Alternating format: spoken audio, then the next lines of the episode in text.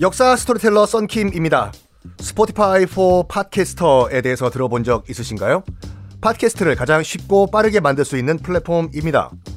여러분도 저처럼 팟캐스트를 만드실 수 있습니다. 어렵지 않아요. 설명드릴게요. 스포티파이 for Podcasters에서는 핸드폰이나 컴퓨터로 바로 팟캐스트를 녹음할 수 있는 제작 tool을 제공합니다. 배경음악, 전환 효과음, 그리고 자동으로 음질을 향상시키는 기능 등등 한 곳에서 녹음부터 편집까지 팟캐스트를 빠르고 쉽게 만들 수 있습니다.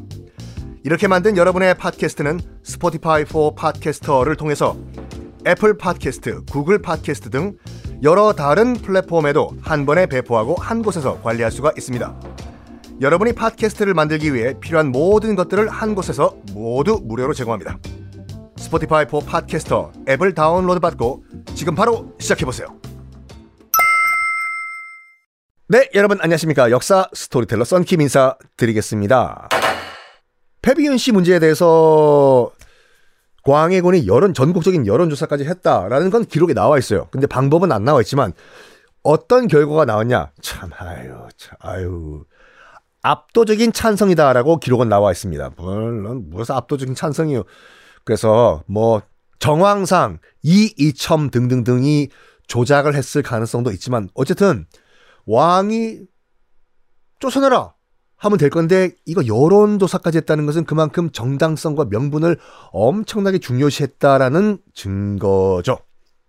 그리고 결정적으로 뭐냐면 광해군은요. 뭐 영창대군 죽였을 때도 그렇고 등등등등등등등 자기 친형 임해군을 뭐 죽였을 때도 등등등등 직접 죽여라 쪄 죽여라 목절로 죽여라 명령 안 내렸다는 거 여러분 싹 지금 한번 다시 생각해 봐요. 임해군도 밑에 있던 관리가 목졸라 죽였어요. 영창대군도 밑에 있던 관리가 알아서 장작불 뗐어요. 영창대군 죽었을 때 광해군은 슬프다. 대군의 예로 장례를 치러라. 삐 이런 소리 했었어요. 어떻게 보면 비겁해 솔직히요. 지금 이거 자기 그 어, 친어머니는 아니지만 양어머니 인목 왕후 같은 경우에도 인목 왕후가 솔직히 광해군보다 어렸어요. 9살 연하예요. 9살 연하지만 어머니잖아. 폐모를 하라는 거, 폐모를 하라는 거를 직접적으로 명령을 내리지 않았습니다.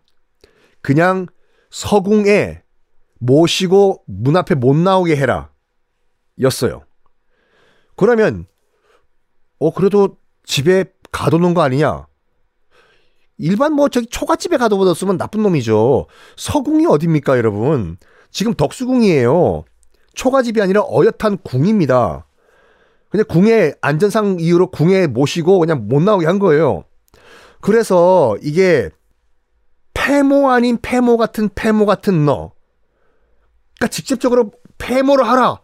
라고 명령은 안 내렸어요. 하지만 이게 그래도 그렇지 조선이란 유교 사회에 어머니를 가둬버렸다. 이거 자체로 당연히 반정의 명분이 됩니다. 여론 그렇게 여론에 민감했던 광해군 여론 안 좋게 돌아가요. 백성들이 바보 아니에요, 여러분들. 야, 제광 말이야. 동생까지 쪄 죽이더니 말이야. 어, 이제 어머니도 궁에 가둬버렸어요. 저거, 저, 저, 저, 저 자기 스스로 무덤 파는 거 아니야? 음. 어쨌든 간에 결국, 결국 이렇게, 이렇게 돼서 폐모살제는 완성이 됐습니다.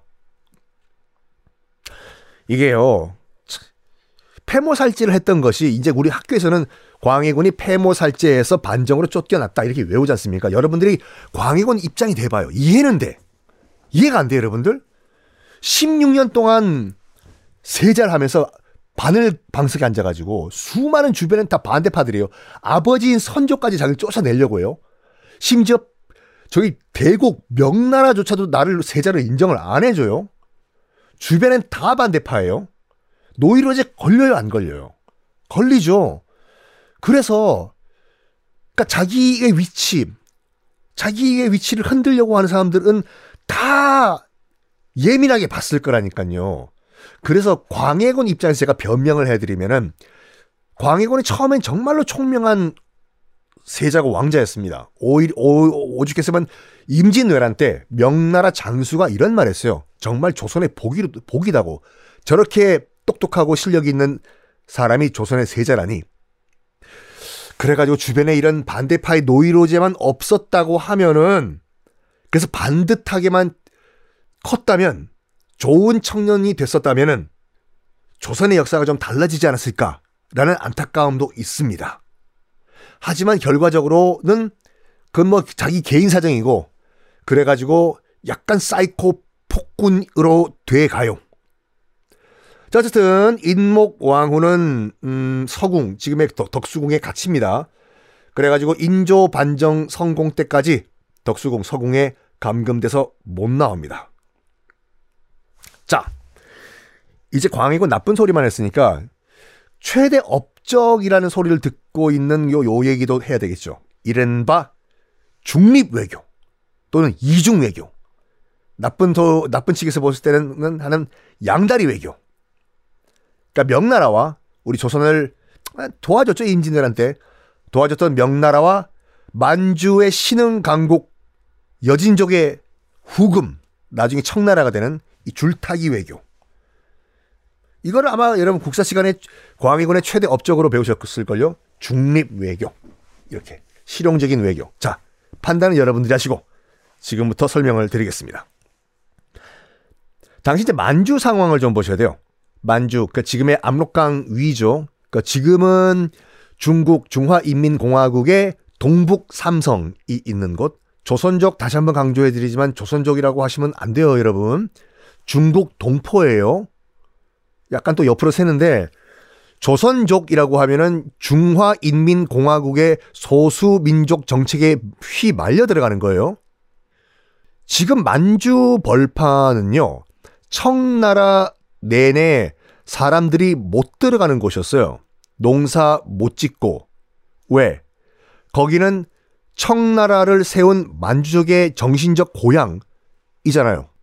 거기서 거기서 세력을 키, 운 민족이기 때문에 만주족이 그래서 성스러운 땅이라고 해서 줄 쳐놓고 못 들어가게 했어요. 만주 땅을요. 근데 조선 후기가 되면서 이 함경도 평안도에 살던 조선 백성들이 폭정과 이런 말도 안 되는 그 이 상황 때문에 먹고 살려고 두만강 압록강 넘어서 딱 청나라 땅에 들어간 거예요. 만주 땅에. 뭐 원래 들어가면 안 되는데 빈 땅이니까 빈 땅이니까 거기서 농사 짓고 살았어요. 청나라 정부도 아유 뭐 몇몇 몇명 들어오는 거 뭐 그냥 놔주자. 근데 결정적으로 이제 그 일제 강점기가 들어가면서 어 도저히 이 땅에서 못 살겠다 하던 함경도 평안도, 특히 함경도 조선 백성들이 일제히 도만강을 넘어가지고 지금 만주로 들어갑니다. 나라에서 챙겨주질 못하니까 들어간 거잖아요. 그리고 수많은 독립투사들, 독립운동들을 다 조선 땅에서 못하니까 다 도만강 건너가지고 지금의 만주 지역으로 들어갑니다. 어유 열받아. 다음 얘기는 다음에 하겠습니다.